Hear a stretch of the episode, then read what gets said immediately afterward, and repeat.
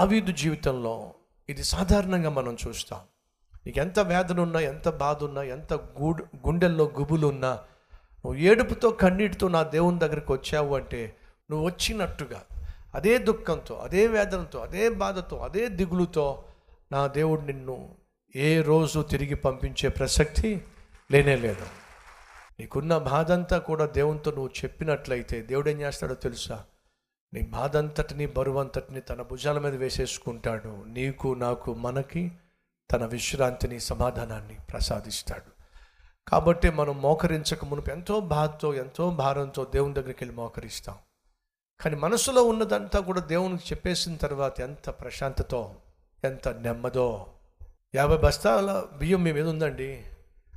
ఆ బియ్యం బస్తా కాసేపు మోయగలిగారు కానీ ఆ తర్వాత మీ వల్ల కావట్లో మోయటం మొయ్యలేకపోతున్నారు మొయ్యలేకపోతున్నారు మొయ్యలేకపోతున్నారు. నడువంతా నొప్పి వచ్చేస్తా ఉంది. ఇంకా మీ వల్ల కావట్లేదు. నా పని అయిపోయింది అనుకుంటున్న సమయంలో ఎవరో వచ్చి ఆ బస్తా బియ్యాన్ని మీ భుజం మీద తీసేశారనుకోండి. మీకు ఎలా ఉంటుంది చెప్పండి? చెప్పండి. అమ్మయ్యా! అవునా? అప్పుడు ఆ బరువు తగ్గిందా లేదా? ఆ భారం తగ్గిందా లేదా? తగ్గింది.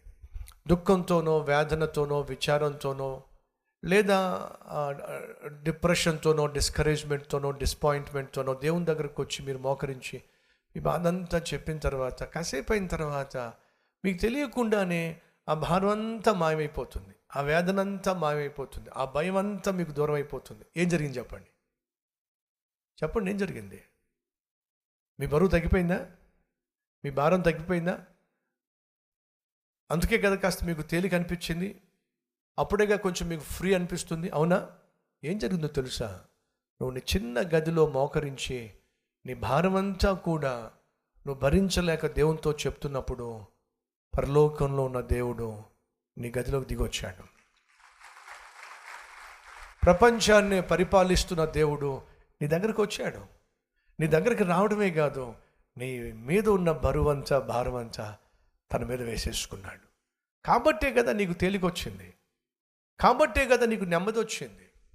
కాబట్టే కదా నీ హృదయం ఆ వేదంతో ఉన్న హృదయం కాస్త ఇందాక మనం చూసాంగా ప్రలాపించిన హృదయం కాస్త ప్రాధేయపడిన హృదయం కాస్త ప్రార్థన చేసిన హృదయం కాస్త ఇప్పుడు ఏం చేస్తుంది చెప్పండి?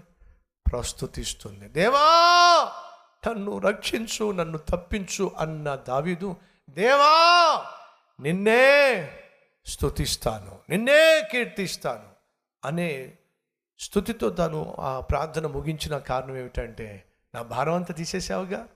పొంచి ఉన్న శత్రువులందరినీ కూడా నాకు దూరం చేసేసావుగా? నన్ను రక్షించావుగా? నన్ను కాపాడావుగా? కాబట్టి నిన్నే స్తుతిస్తాను కీర్తిస్తాను. ప్రార్థనతో నువ్వు దేన్నైతే ప్రారంభిస్తావో ప్రస్తుతిస్తూనే దాన్ని నువ్వు ముగిస్తావు. దావిదును పొగిడిన వారిని దావీదు ప్రేమను రుచి చూసిన వారిని దావీదుకు వ్యతిరేకంగా లేవనెత్తాడు. అది చూసి దావీదు కృంగిపోయాడు. వేదన చెందాడు. కాబట్టి ప్రార్థన చేశాడు. ఆ ప్రార్థన దేవుడు ఆలకించాడు. ప్రియ సహోదరి సహోదరులు ఈరోజు నిన్ను బాధిస్తుంది ఎవరు? నిన్ను గాయపరుస్తుంది ఎవరు? నీ మనసు నొప్పిస్తుంది ఎవరు? శత్రువులా కాదండి మరి నీకు పరిచయం ఉన్నవాళ్ళే. నీ ప్రేమను పొందిన వాళ్ళే. నిన్ను పొగిడిన వాళ్ళే. నీతో పనిచేసేవాళ్ళే నీతో పరిచర్య చేసేవాళ్ళే నేను మాటలతో గాయపరుస్తున్నారు నీ జీవితం మీద నీకే విరక్తి పుట్టిస్తున్నారు. నెమ్మది లేకుండా చేస్తున్నారు. ఆనందం లేకుండా చేస్తున్నారు. ఇలా జరిగినప్పుడు నువ్వు విచారపడద్దు దుఃఖపడద్దు. ఇది దావీదు జీవితంలో జరిగినప్పుడు నీ జీవితంలో నా జీవితంలో మన జీవితంలో ఎందుకు జరగదు? కానీ శుభవార్త నీ తెలివితేటల మీద నువ్వు ఆధారపడక నీ శక్తియుక్తుల మీద నువ్వు ఆధారపడక దావీదు వలే దేవుని మీద ఆధారపడు. అది ఎంత ప్రమాదమైనా సరే అది ఎంత ప్రమాదంగా కనిపిస్తున్నా సరే అది ఎంత కష్టమైనా సరే అది ఎంత నష్టాన్ని నీకు తీసుకొస్తున్నట్టుగా కనిపించినా సరే దేవుని మీద ఆధారపడు. నా దేవుడు దావీదును తప్పించినట్టుగా నిన్ను కూడా తప్పిస్తాడు. నీ కన్నిటిని తుడిచివేసి నాట్యముగా దాన్ని మారుస్తాడు. అది ఆయనకి మాత్రమే సాక్ష్యం. నిన్ను ప్రేమిస్తున్న దేవుడు ఎంత గొప్పవాడో తెలుసా? నువ్వు మోకాల మీద ప్రాధేయపడుతున్నప్పుడు ప్రలాపిస్తున్నప్పుడు పరలోకము నుంచి నీ ప్రభు దిగొస్తాడో?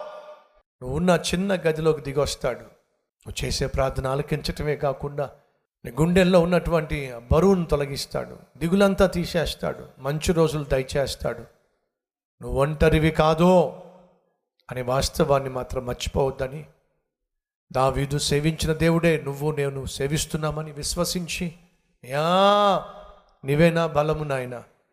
నీవేనా రక్షణ శృంగము నాయన. నీవేనా దాగుచోటు నాయన. నీవే నన్ను విడిపించువాడవు నాయన. నీవే నన్ను ఉద్ధరించువాడవు. నీవే నన్ను కాపాడువాడువు. కునుకవో నిద్రపోవు నాయన. ప్రార్థన చేద్దామా?